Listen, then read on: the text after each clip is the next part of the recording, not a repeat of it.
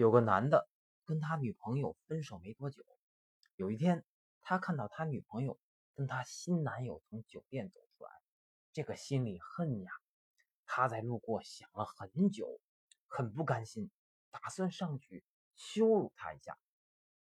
哎，先生，他上去拍拍那个新男友的肩，干嘛？他说：“这个以前是我的女朋友啊，这是我不要的。”你还把他当个宝一样，就在那边羞辱人。